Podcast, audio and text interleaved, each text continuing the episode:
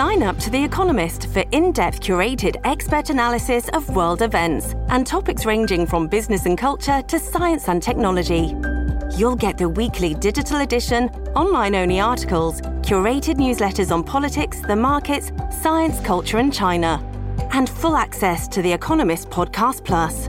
The Economist is independent journalism for independent thinking. Go to economist.com and get your first month free. This episode is brought to you by Shopify. Do you have a point of sale system you can trust, or is it a real POS? You need Shopify for retail. From accepting payments to managing inventory, Shopify POS has everything you need to sell in person. Go to shopify.com slash system, all lowercase, to take your retail business to the next level today. That's shopify.com slash system. Hello, everybody. This is Marshall Poe. I'm the editor of the New Books Network. NBN listeners like to read books and buy them. So we thought we'd tell you that right now, our friends at Princeton University Press are having a remarkable site wide sale. You can get 50% off books, including ebooks and audiobooks, with the code 50, F I F T Y, at checkout until May 31. You can save some real money on Princeton University Press books. I encourage you to go there and check it out. Welcome to the New Books Network.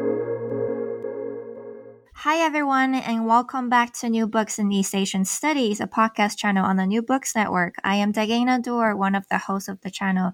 Today, we're really honored to have Dr. Reshmek Totem on the show to talk about her new book, A Monastery on the Move Art and Politics in Later Buddhist Mongolia, published by the University of Hawaii Press in 2020.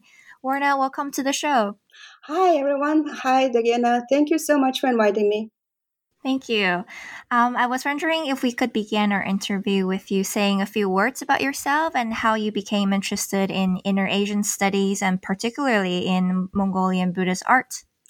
Okay, so um, um, I was born and raised in Mongolia, and um, I uh, studied art history all my life, um, mostly European art. But um, I wrote my master's thesis on Mongolian Buddhist art in Ihore, in this monastery, which is known for foreign uh, visitors as Urga. And the abundance of artworks were so amazing and so also mysterious, um, convoluted histories that I decided to pursue uh, more uh, academic work on that. And when I became a PhD student at Berkeley, that was my dissertation project. And so um, I dedicated my uh, study and my uh, research area to um, uh, Buddhism, Mongolian Buddhism in general. But I also have a second research area, which is contemporary art.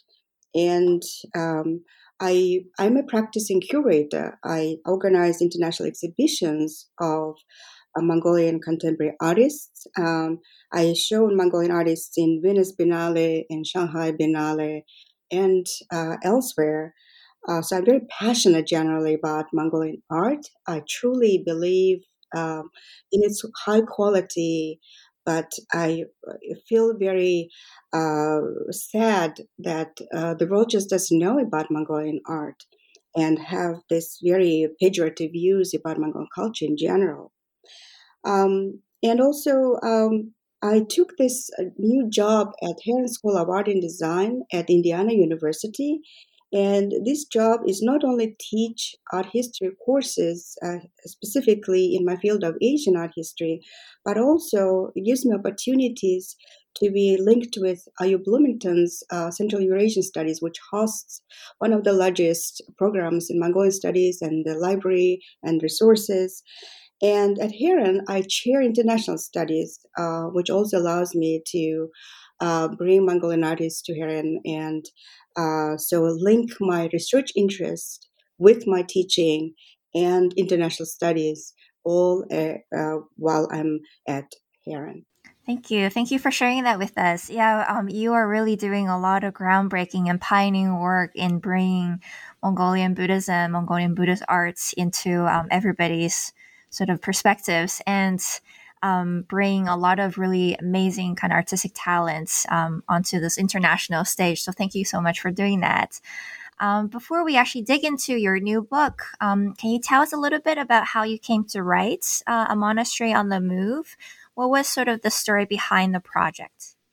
Yeah, so as I just briefly mentioned, when I was writing my MA thesis in Mongolia, I I um, did research in museums, and I just realized how much is um, there, how much is materially the objects, the arts, the sculpture, the temples, and yet and so little known, almost nothing is known.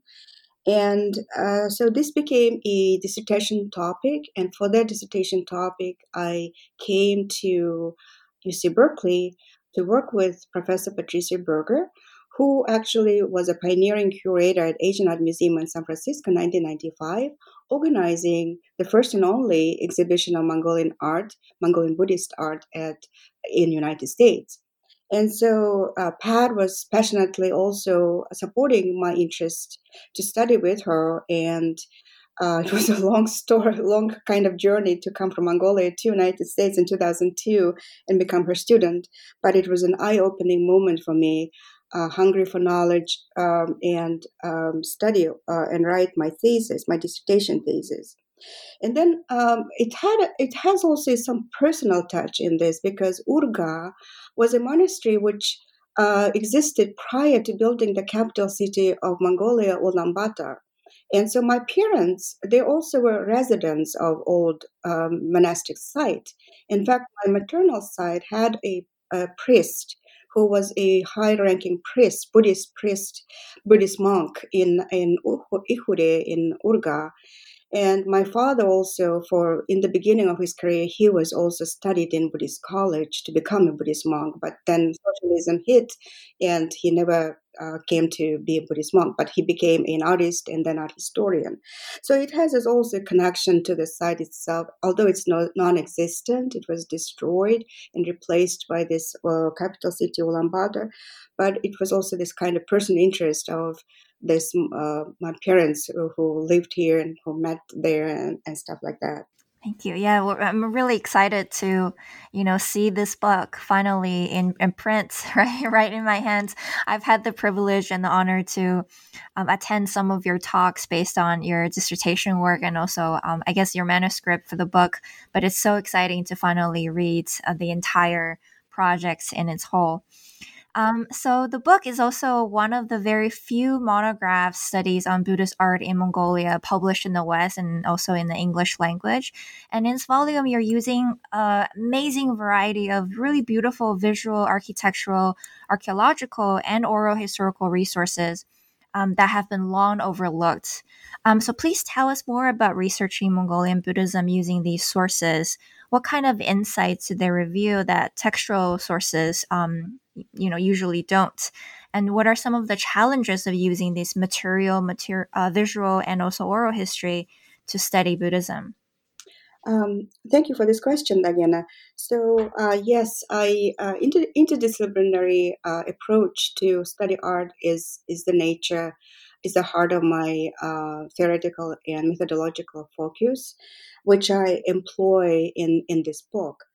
And I'm uh, I'm uh, uh, aware of the disciplinary uh, limitations um, and biases that exist when we div- make those divisions between uh, humanities and social sciences or between Buddhist studies and um, uh, art, art history art history has its own sort of uh, uh, limitations, uh, primarily concerned about provenance of the artworks, stylistic uh, analysis, and so on and so forth. And uh, the Mongols, the Mongol nature is that this is a nomadic country, and these people are often on the move because of the continental issues, climate, continental weather, and the pasture and the herding uh, economy they have. And so Mongol culture is also very uh, central um, about the oral history and oral tradition. So before even Mongols adopted Buddhism as one of the uh, major spiritual beliefs, uh, the long-standing tradition is oral tradition, is how the orally transmitted uh, epics and folklore and knowledge passes um, through the Mongol communities, which are scattered uh, in Eurasian steppes. So when we read only uh, textual sources, and um, in Buddhism, in later Buddhism, where my my period is, it's mainly written in Tibetan language, foreign language for for the most of the Mongols. Um, I, I I'm concerned that we have one perspective only, uh, and this is a, sort of a quote unquote official type of records that were written in language by those monks who were trained in Tibetan tradition, who oftentimes went to, to be trained in um, Tibetan uh, monasteries. So I aimed to, when we look at art, it, it is very complicated. It's so complex that we can't depend our knowledge and limit our knowledge only to, to Tibetan sources which which give us one one form of knowledge. But epistemology eh, for the Mongols, for the communities that are nomadic in their nature, the culture comprises various kinds of, of forms of knowledge. And so I employ in my study um, visual sources because it's central, architecture because it's about Urga, but then oral histories as well as um, the hagiographies, um, textual sources written in Tibetan language. Thank you. And challenging sort of this narratives, right, preserved in Tibetan texts, you also mentioned, um, especially in sources like hagiographies and also Qing documents. Um, so these visual, material, and oral history sources um, in Mongolia that you use in the book um, tell a very different story of Buddhism and reveal very different power dynamics between the Mongols, Tibetans, and the rest of the Qing Empire. This is also very coming out from your book. Um, so, what does this tell us about Buddhism in Mongolia in the Qing? How should we approach um, the study of Buddhism in this very unique region? Yeah, so um, this is the really the core that uh, the core question uh, that I'm trying to tangle uh, tackle with and uh, unpack in my uh, book uh, throughout its six chapters, and this is because this is the rise of um, Qing Empire in 1639 when uh, uh, the main protagonist of the Bugzana Bazaar was enthroned as a new reincarnation uh, ruler in Mongolia. But 1639 is such a forming period, politically speaking and historically speaking, because the Qing Empire was not built yet.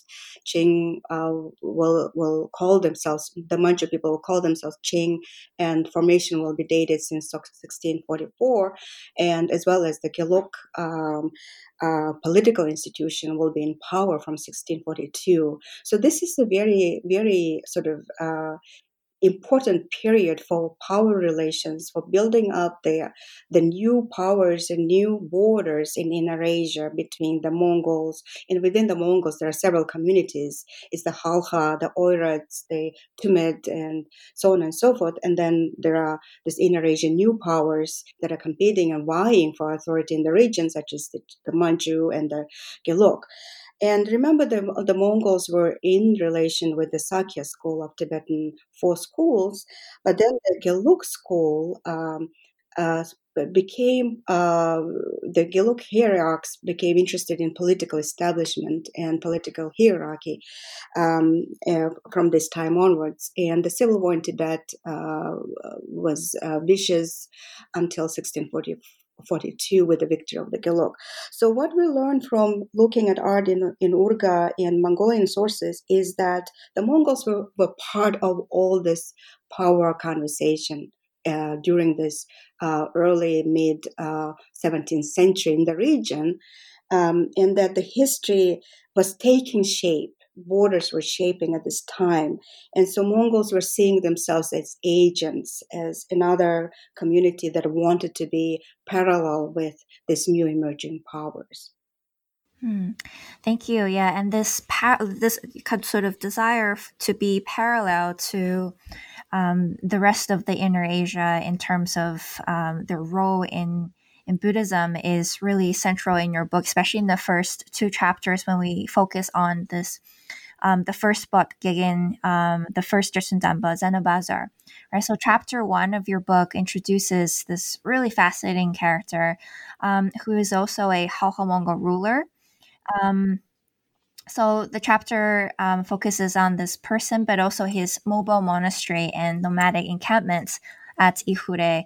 So please tell us about this um, historical figure and also his monastery on the move. So how did he become a dually religious and political authority for the Halha Mongols? And also how did Ihure, this monastery on the move, work to reflect that? Yeah, so the first chapter uh, talks about Zanabazar from the perspective uh, that he was seen and um, enthroned. Uh, that's the term that is used in, in text, enthroned as, as a Jebtsundamba ruler uh, from the Halha perspective. And uh, he was a descendant of Chinggis Khan. And this lineage uh, that uh, dates to uh, Chinggis Khan directly is known as a, a or golden lineage. And so he was a nobleman uh, from his pedigree. And uh, in 1639, when he was only five years old, this uh, child is suddenly enthroned as a ruler, which is a interesting turn of events. And then he is raised um, as both a secular ruler and as a Buddhist ruler.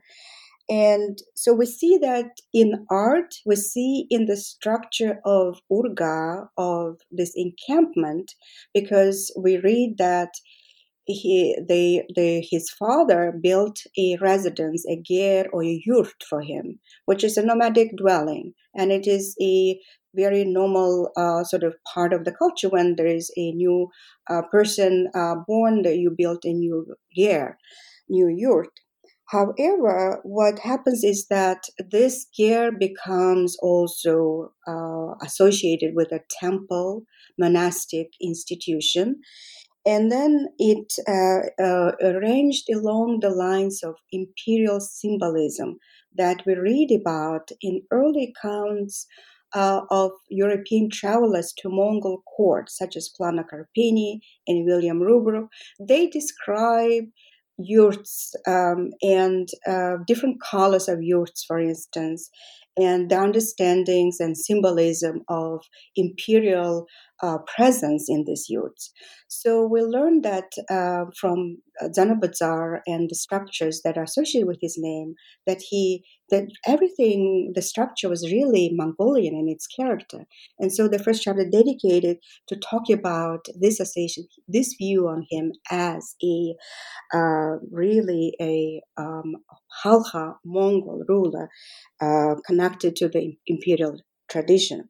And also, I mentioned about um, the fact that he is recognized as a reincarnation of a very different school in Tibet, known as Jonang School, which was refurbished and purged by the Gelug. So, right there, in the very beginning, we see this kind of plot playing out by the Halha Khan's father and his allies around this this child Zanabazar when he was taken into the throne enthronement.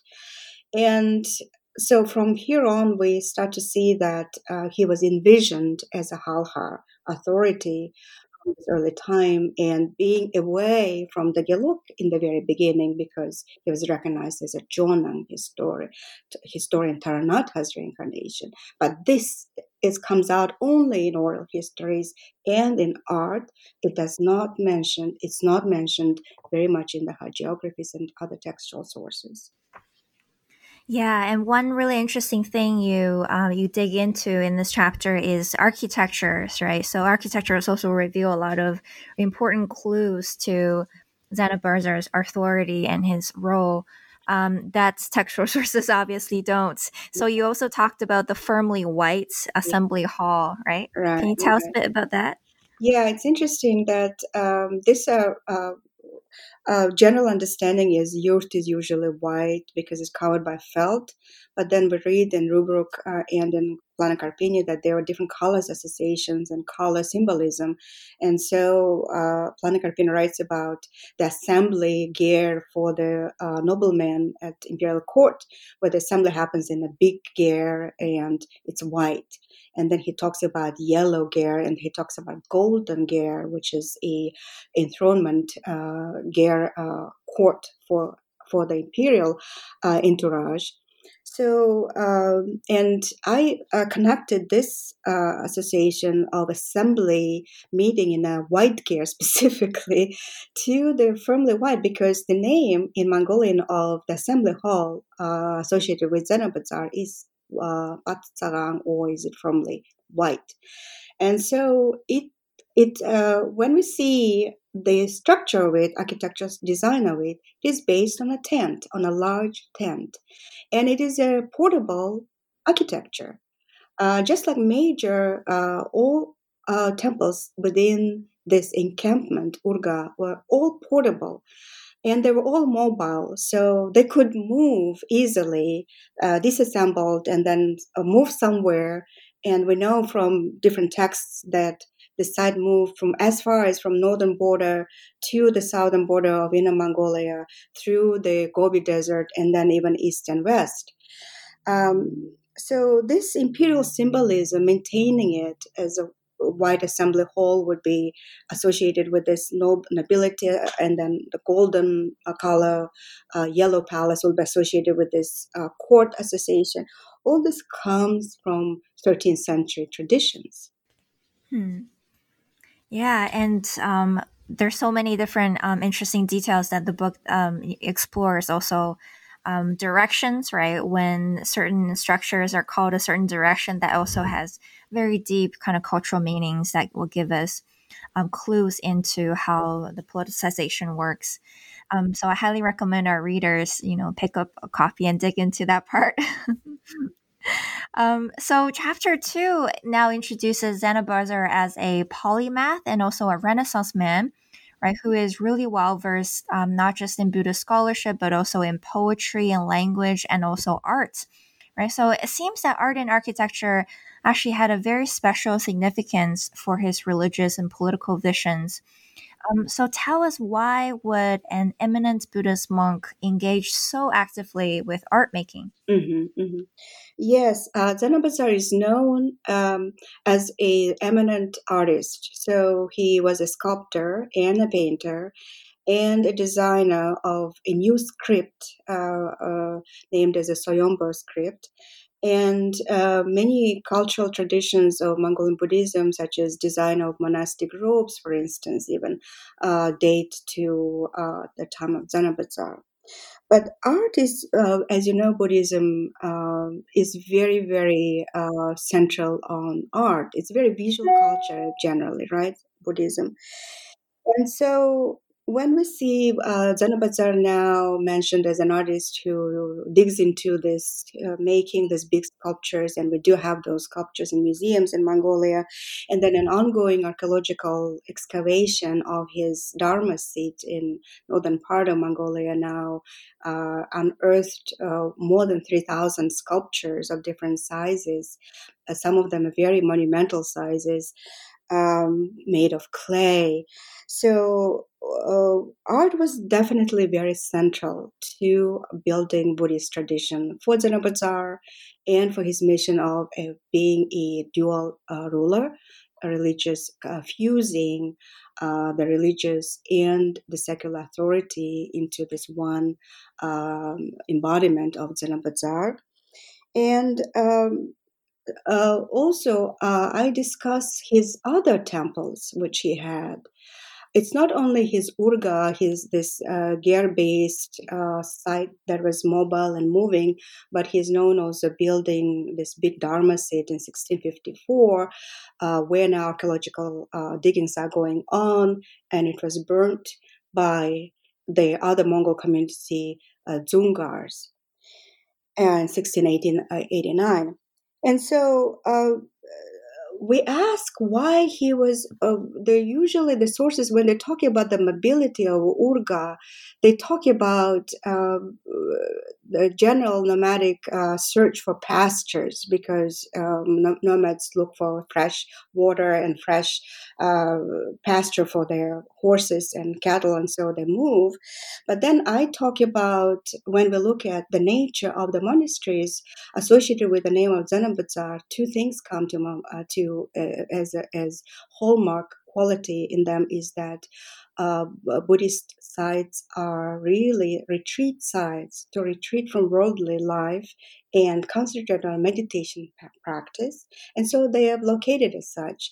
One of them is located on top of a hill, uh, very far away from from any type of activities. And even today, to get to the site, you have to uh, uh, sort of hike on, uh, to the top of the mountain through very dense forest. The other one is another very extremely difficult terrain, where again you, you cannot really go by anything but by horse or by on feet, uh, and it's very difficult to access. So it doesn't only uh, meaning that um, building the nature of these monasteries talks uh, uh, tells us about the Zanabazar being a very serious practitioner and very serious Buddhist teacher. But other side of this other hallmark about mobility, I uh, argue in, in the book and show in my book is that he was also interested in building a sangha, a strong uh, community of, of, Buddhist supporters. Because remember, not, he was not the first person who introduced Buddhism to Mongolia. In fact, uh, it was a late dissemination of Buddhism in Mongolia, right? And Buddhism was never really introduced among the nomads. It was practiced often among the elites, among the among the erudite. But the nomads were not really introduced to Buddhism. So Zanabazar is the first person who I think used the mobility of his site um, to reach out to these Mongol communities. And itineracy was the excellent way to do so.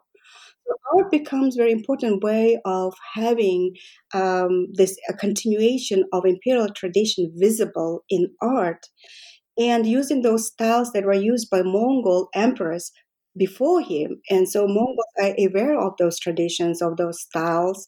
Um, and so he uses them in his art specifically to reach to those masses, to, for dissemination of Buddhism among the nomads and build his Sangha. And he becomes very successful in this because even until today, Zanabazar is seen and respected as kind of uh, the Vishwakarma, the Buddhist sculptor, the Buddhist uh, um, uh, artist who brought Buddhism to Mongolia. Mm-hmm. Yes, definitely. From your book, it's definitely very. Uh, it becomes very obvious that Zanabazar was very much of an expert on using visual symbols and imagery to to create, if if we can call it that, a branding, right? Um, for kind of Buddhism that he wants to promote amongst uh, a wider public audience. Um, let's talk about his artistic artistic style a little bit. Um, it's very interesting to see how prominent this Nepalese style is in his sculptures, right? This kind of very slender shaped Buddhist figures with a small waist. Um, but interestingly, you also point out in the book that his style was not followed by later Buddhist artists. Um, can you tell us why this is the case? Yeah, so um, uh, many art historians um, have pointed out and described that his style is very Nepalese, Newarian style in nature and associated with, uh, uh, for instance, um, the art styles that we see in early Central Tibetan art. Um, and uh, uh we do have, uh, for instance, um, uh, monumental images of, for instance, Vajrabhairava dating to 14th century and which was produced during Yuan period, um, and it does have also this Newari style. So my, uh, I show that um, Nepalese connection with uh, Zanabazar comes can be traced through his visits, his personal connection to three sites uh, that we know uh, that he visited in person. And those sites were all connected to Mongol imperial tradition. And one of them is, for instance, Shalu. So this is uh, something that we don't read in Tibetan sources, in Tibetan language Mongolian sources, which talk about Zanabazar primarily as a Gelug adherent. They do not mention the uh, the sites where he went outside of Gelug monasteries, for instance. But when we look at uh, uh, autobiography of uh, Panchen Lama um, and Fifth Dalai Lama, we read that Zanabazar visited Shalu on regular basis. And Shalu is in central Tibet, in Tsang, and it was uh, the monastery that was uh, developed really with Yuan patronage, with Mongol patronage, and uh, they uh, they it still maintains those wonderful wall paintings at Shalu, which were made in 14th century with Mongol patronage, and they do explicitly show this Newari style. So Zanabazar must have seen them because he was in Shalu. And also, he, le- he lived in Beijing as a close ally with Kangxi Emperor. And so, in, in Beijing and in Taishan, um, also, there are these stupas uh, which remained uh, from the productions by Nepalese artist Anige, who was employed by Kublai Khan. And so, all these connections lead to the Mongol uh, employment of Anige at Yuan court, Yuan patronage, and Yuan activities in central Tibet prior to Zanabazar. And uh, even in post-Yuan period, in Altan Khan's text, we read these references to Nepal, um, especially in craftsmanship, in smith work, in sculpture, as part of imperial tradition. So when we see imperial tradition now ex, uh, exhibited in Zanabazar style, uh, it's more than Nepalese that he thought. I argue in my book, but he thought about that visual idiom that is connected to his own historical past and the historical past of the people whom he served, which is the Mongol nomads, and they were of the Mongol traditions of this imperial visual uh, language. And so, my um, contribution into this uh, discussion about Nepalese connection is that Nepalese for Mongols became associate, associated with the knowledge of this larger region of the Mongol imperial symbolism. This episode is brought to you by Shopify. Do you have a point of sale system you can trust, or is it a real POS? You need Shopify for retail. From accepting payments to managing inventory, Shopify POS has everything you need to sell in person. Go to shopify.com slash system, all lowercase, to take your retail business to the next level today. That's shopify.com slash system. Thank you. Thank you. Yeah, this is really helpful. And um, in chapter three, we kind of turn to Zanabazar's identity as a Gelug disciple, both of the fifth Dalai Lama and the fourth Panchen Lama.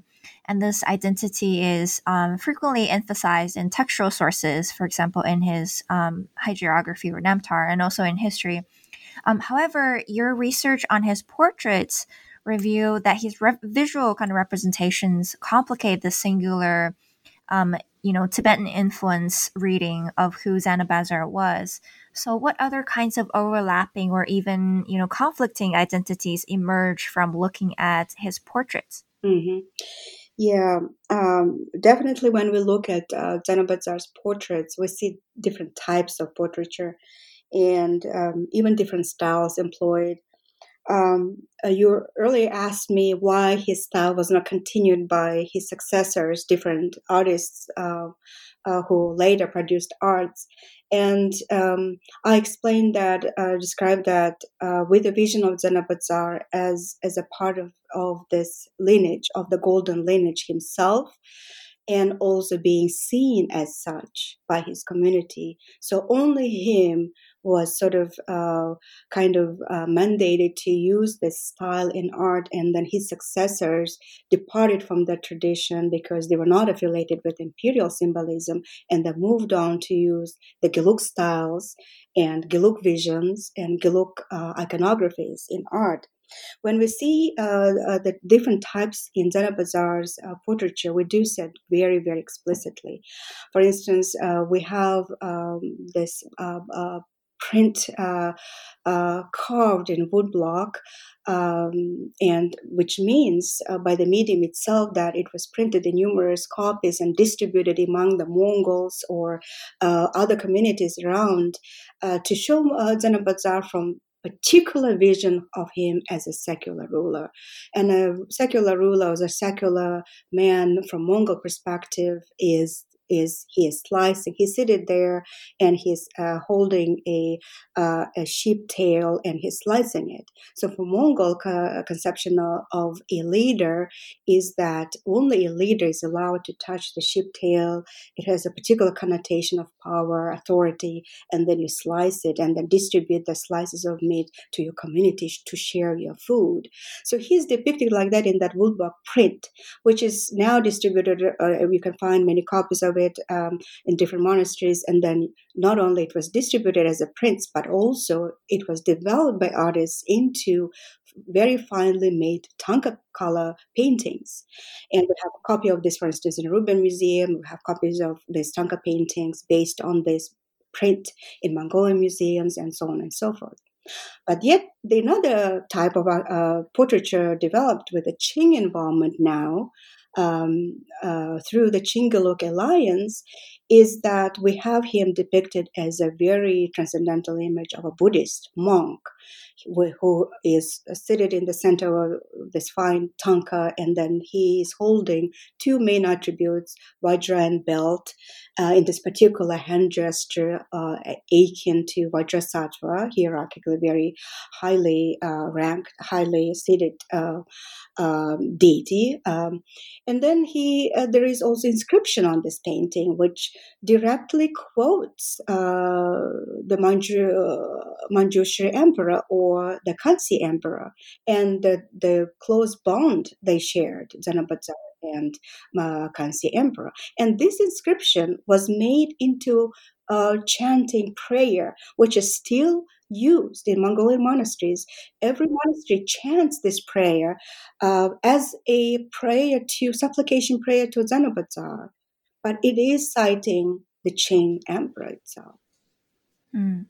Wow, it's really powerful. I mean, this really shows how important, right, looking at uh, material and visual culture to study Buddhism is because it's not only these sources not only kind of complement textual sources, but they often provide alternative or even very, very different um, contradicting stories and narratives. Um, so it's really, really powerful. Um, um, the, the, power of image. Yeah. Yeah, yes, indeed. And I also wanted to mention that the main textual source of uh, the Zanabazar's biography is written during his lifetime in 1698 by his own disciple, uh, Zayapandita Lobsang Pirinle.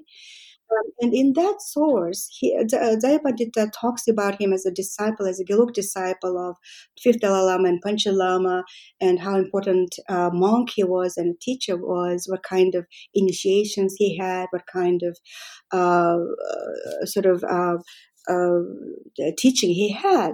However, he also mentions, and this is something that uh, many scholars overlooked, is that he also mentions how much respected Zanabazar was among the secular communities.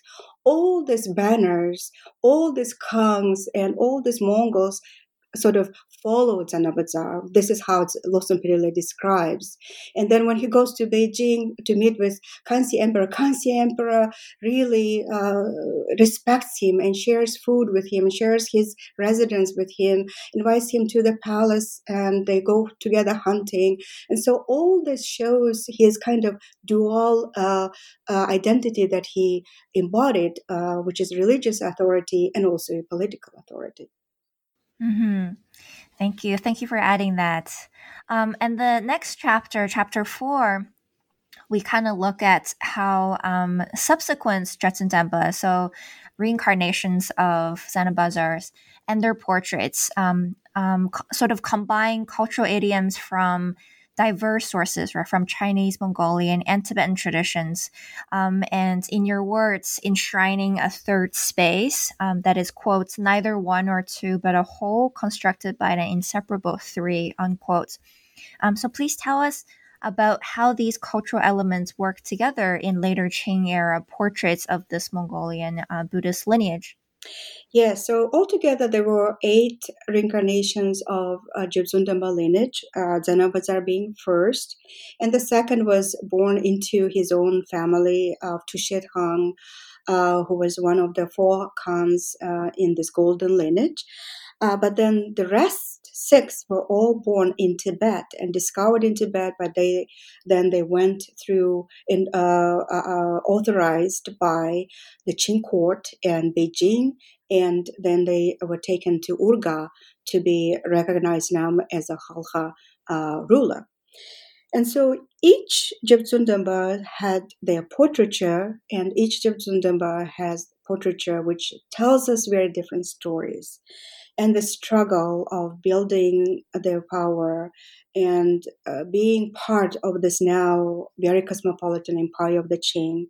And also, the portraiture shows us how visual language during the Qing became one another means for the Qing to build the cosmopolitan polymath culture. And visual language uh, also made also this kind of divisions of exclusion and inclusion and periphery and the center and, and bringing the Khalkhas and uh, Jebtsundambas now into the periphery of the empire, uh, subordinate now as a vassal state to the Qing. So they share um, the styles that these uh, portraits show us in, in, very selective iconographies, very selective styles, motifs, um, deities that they show.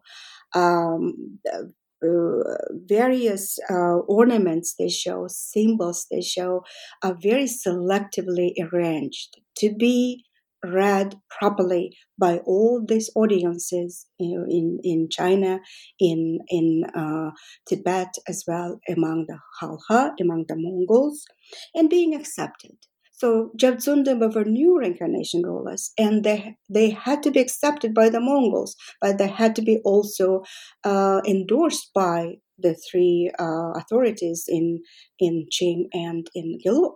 So the artists uh, were very knowledgeable about the styles and the motifs.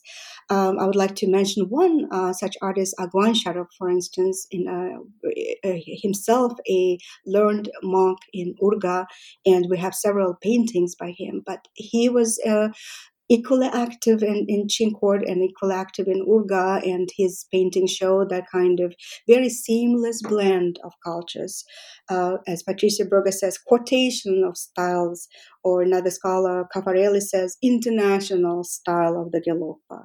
So this becoming this kind of international was very much part of this uh, political scheme of the Qing to bring this cosmopolitan uh, unified empire under the yellow umbrella of the Qing Emperor.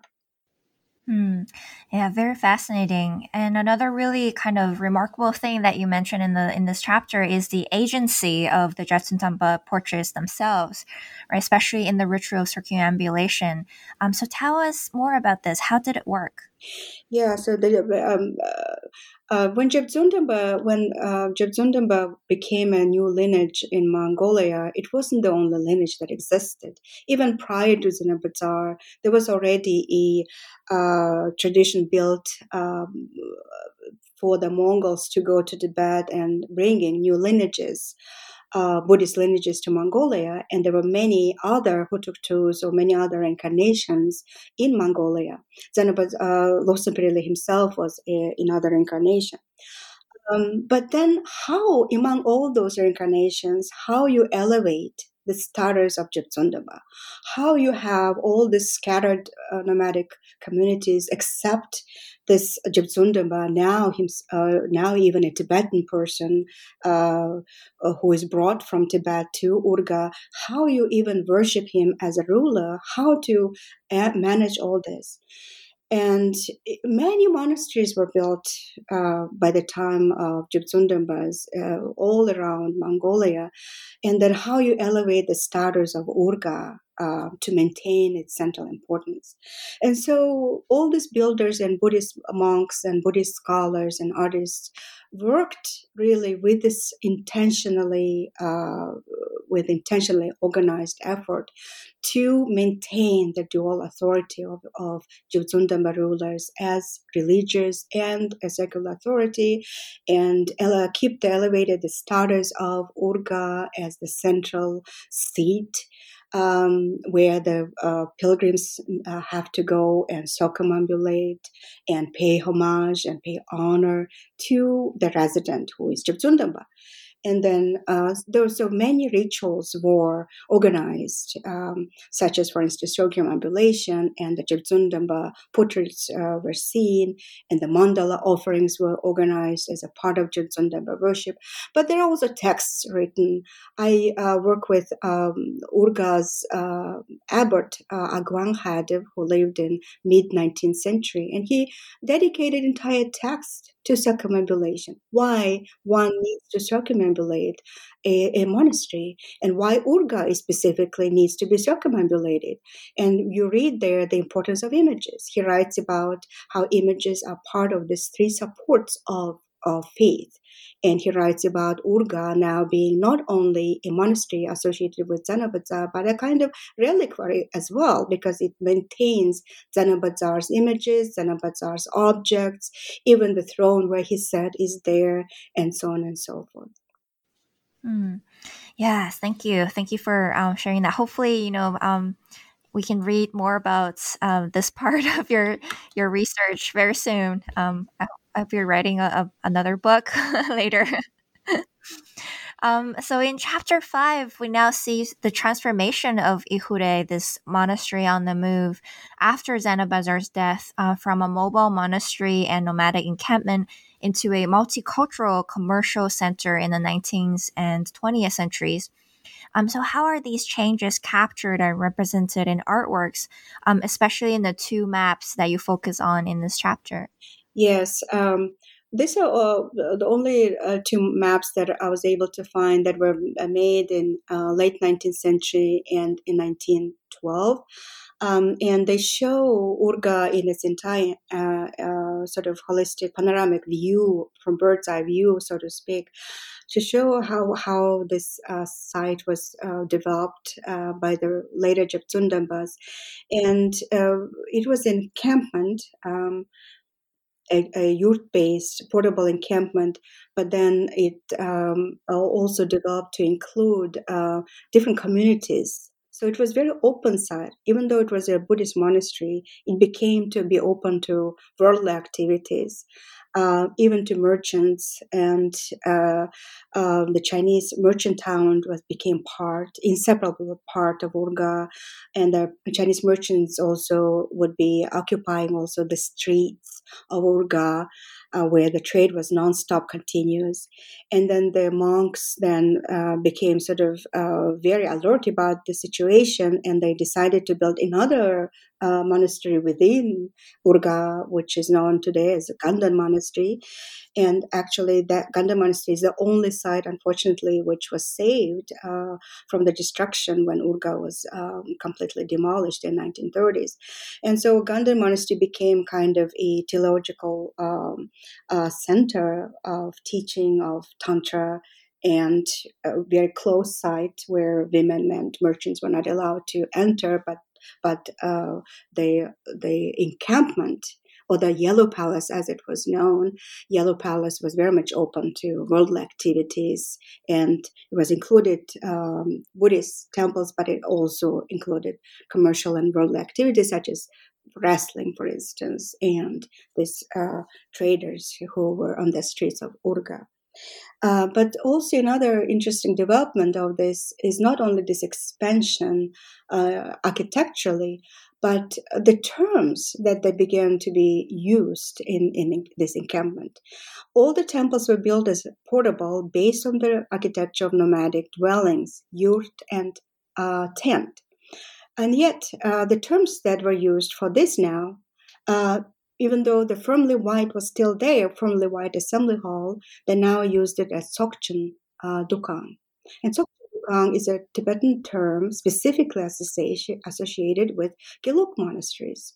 Um, uh, even in non-Gelug, in Sakya monasteries or other uh, monasteries, there are other terms, architectural terms I use, just dokang or uh, Tsuklakang is another term I use. But in Gelug monastic seats, Tsokchen Dokang is the major uh, assembly hall, and this terms now arrives in Urga, and this term is now becomes Mongolized and used um, for uh, denoting, marking the temples in Urga. Um, and Ganden also another Tibetan term that now becoming uh, used. So Tibetan terms now becoming uh, replaced, uh, replacing the Mongol terms and uh, being sort of uh, marking terms in in Urga. And this shows us even the architecture is built based on on Mongolian traditional architecture. Now they were all named after Tibetan Gelug monasteries. Hmm, thank you. Yeah, another reminder that uh, looking at the architecture is also another really important component of studying Buddhism in, in Eurasia. Um, and speaking of Mongolian traditions, uh, rituals and festivities were a really big part of life at Ikhure, um, our monastery on the move. And so, chapter six takes us into a discussion of um, this Maitreya procession, which is one of the most important rituals of the year.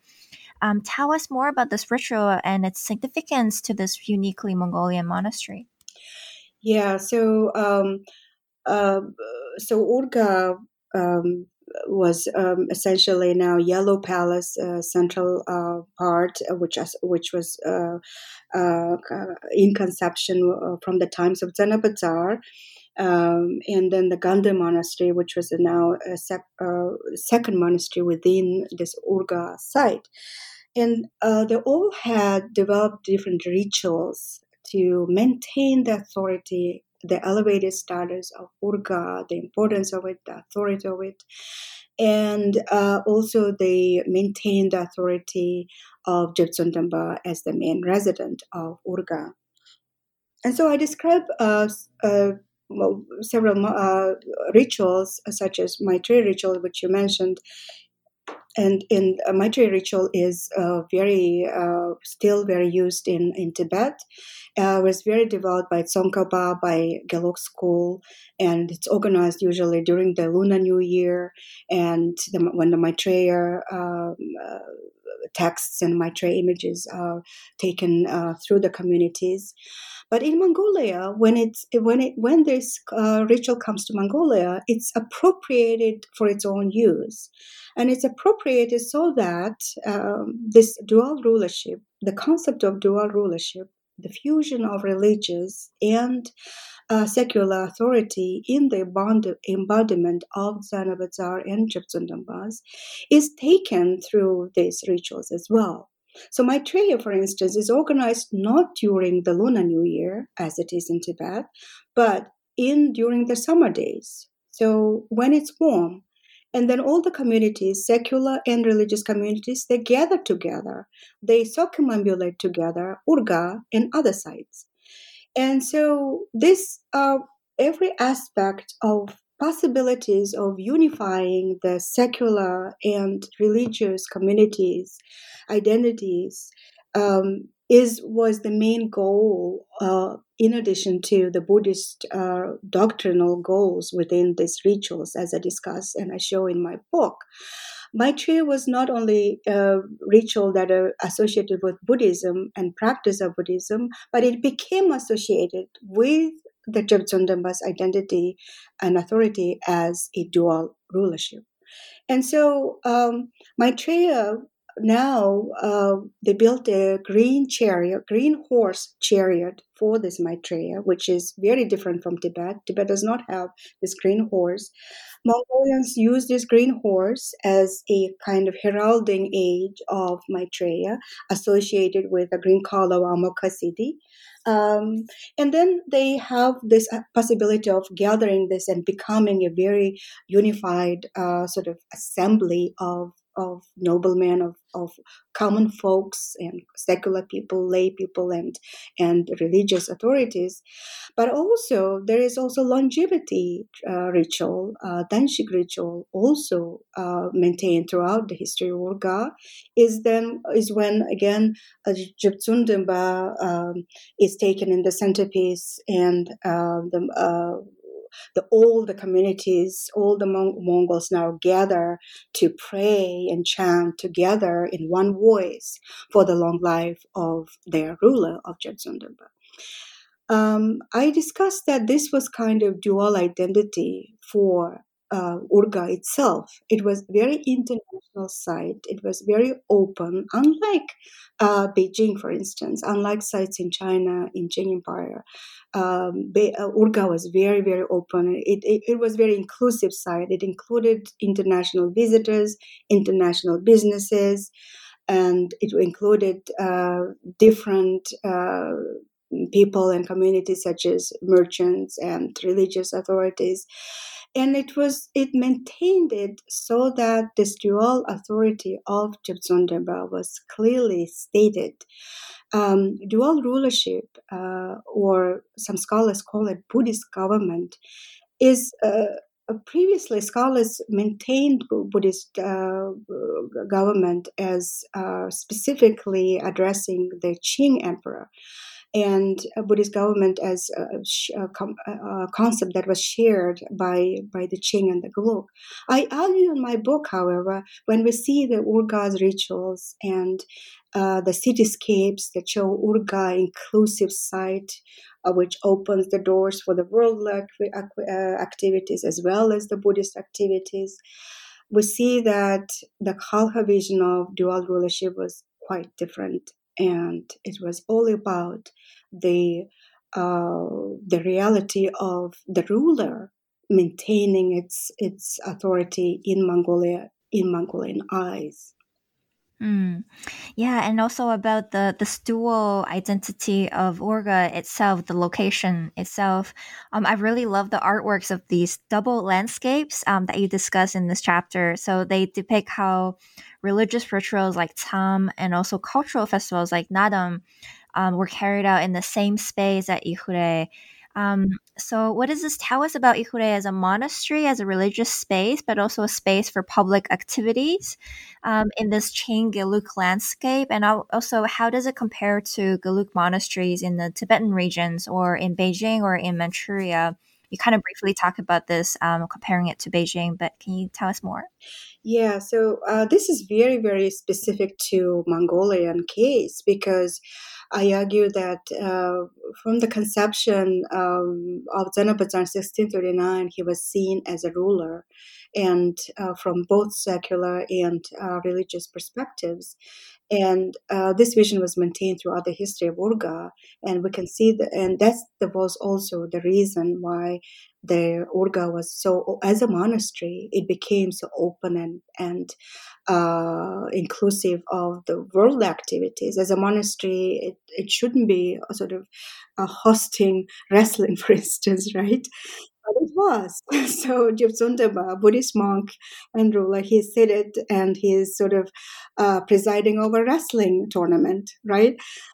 and and we have art that depicts that we have identical two paintings that show and number of them not a one isolated case but a number of sets of these dual uh, portraits of cityscapes where it shows urga now in one depicting uh, wrestling uh, and Jebtsundamba presiding over this tournament, and another one he's presiding over some ritual, Buddhist ritual right? So it again tell the viewers that uh, it was the nature itself of Urga as being the authority inclusive of, of the two aspects.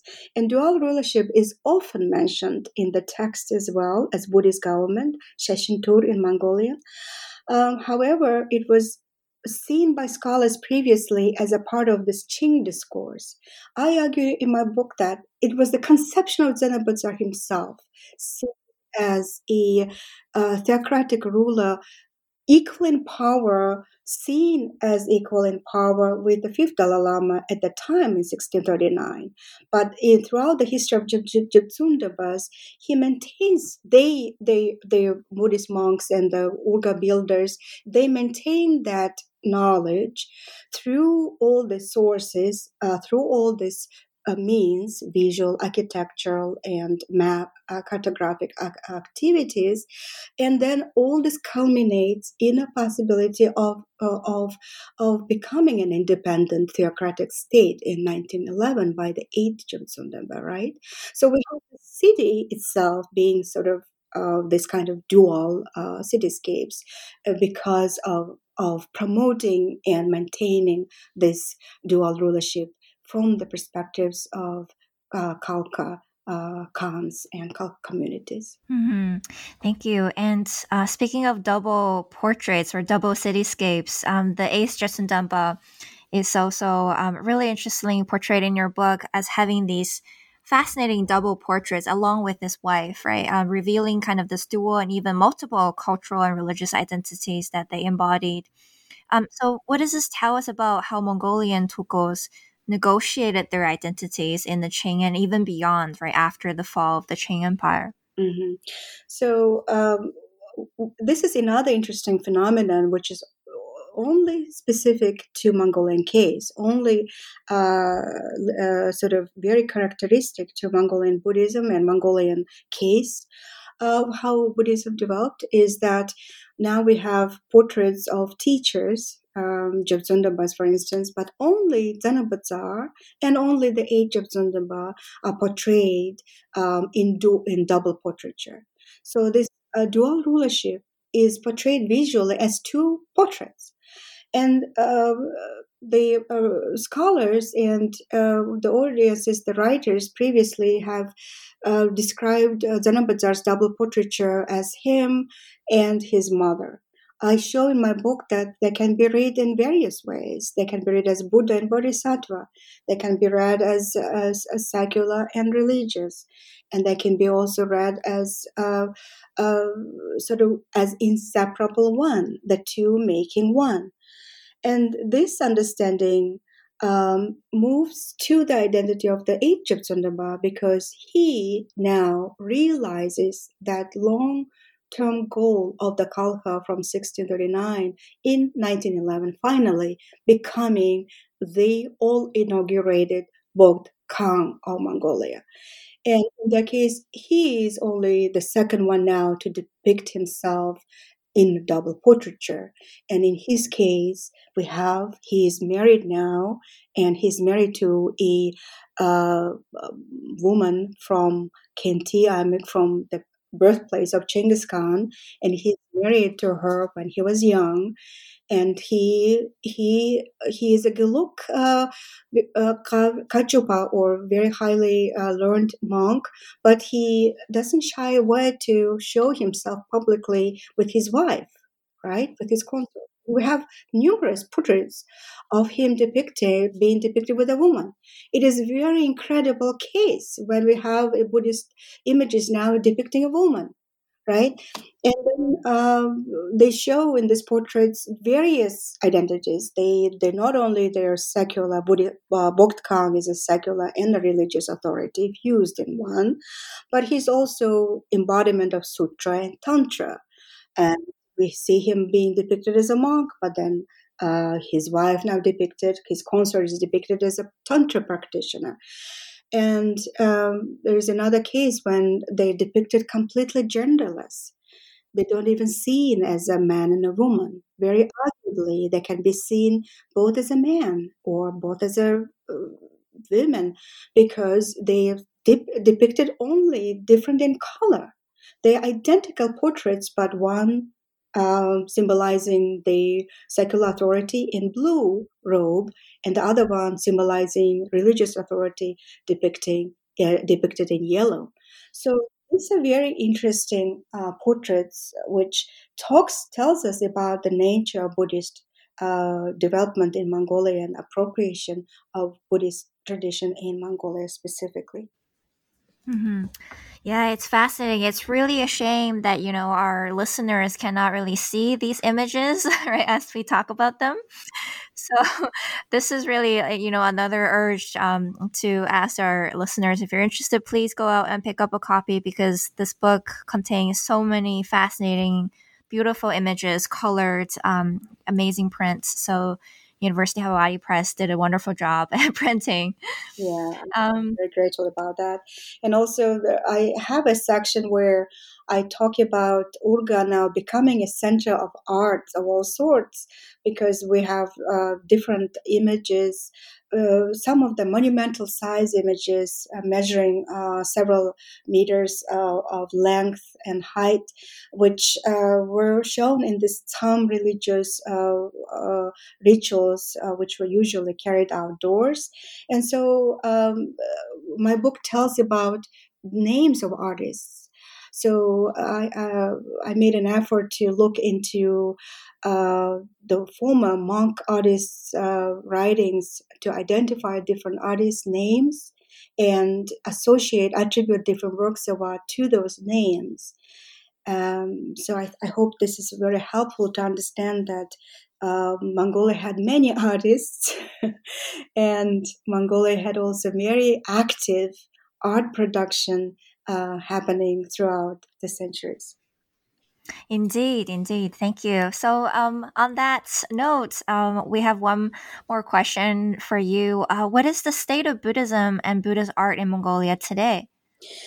Well, Buddhism was unfortunately very much uh, uh, limited during the socialist period from 1924 uh, until 1992, uh, when Mongolia opened its doors uh, and uh, turned to democratic reforms. It also lifted the taboo on faith, and so the revival of Buddhism began in its earnest. And uh, we're living in a very exciting time in Mongolia when we see the reconstruction of temples, uh, collecting of texts, um, uh, finding libraries, uh, all Mongols, uh, young and old, uh, inherited inherited different sutras, texts, objects hidden from the socialist uh, censorship, and so the reconstruction is happening in interesting ways. Not only architecturally building those temples, but collecting also those uh, objects uh, and and and writing those new histories now based on on those uh, private shrines and private libraries, uh, maintained at home or maintained sometimes in caves outside, somewhere away from um, socialist uh, eyes in, in the past. And also, uh, Mongolia is reviving those traditions, uh, now thinking about how to educate uh, Buddhist culture. And the temples uh, built, uh, but then now you have to have monks. You have to build new lineages now of of uh, guru lineages of, of tradition in in and um, novices are sent uh, to study Buddhism to India, uh, to uh, Qinghai province, to Amdo area in in um, China, and these uh, people when they come back to uh, to Mongolia, then they begin the, this new guru tradition. Um, and um, another aspect of this uh, re, uh, revival of Buddhism is the translation and reading of texts, which was very, very discouraged during the time of socialism. So Mongolians uh, uh reading uh, numerous Buddhist texts and translating them, making them available to uh, people who are who do not read Tibetan and understand um, understand them, and under, also questioning uh, what is Mongolian Buddhism really, how appropriation of Buddhism in Mongolia happened this is another question that is uh, uh, among this uh, among those who are reviving uh, Buddhism. And I hope that my book contributes to this uh, effort because I'm trying to also ask where uh, this tradition is coming from, how it built itself, how Buddhism developed itself in, in Mongolia, where there were so many long-standing traditions prior to arrival uh, of and dissemination of Buddhism among the nomads and uh, understanding how appropriation of Buddhism included uh, the traditions of Mongolia itself and how it t- took its own sort of Mongolian nature and Mongolian forms, so that the nomads and the Mongols were able to worship it even today and and take it as as its own tradition. Thank you so much. Yeah, I, I, can see how your book would also become a very indispensable uh, volume or resource for teaching Buddhism in the West, right? Um, we've been, especially in teaching um, Tantric Buddhism or Tibetan Buddhism, um, I feel that you know this discussion on Mongolian Buddhism has long been overdue. So your book is definitely a really welcomed addition to this discussion. Thank you so much. Um, we've taken up so much of your time already, but we do have one one last question. Um, so tell us what are you working on right now, your current projects, and maybe one book that you would recommend to our listeners. Mm-hmm. Um, well, I continue my work on Mongolian Buddhism, and I'm uh, uh, actively working on a manuscript which is under publishing contract, and it is a book co-authored with Professor Vesna Wallace at UC Santa Barbara, and it is a book about Buddhist uh, text, art, and imagination in Buddhist rituals.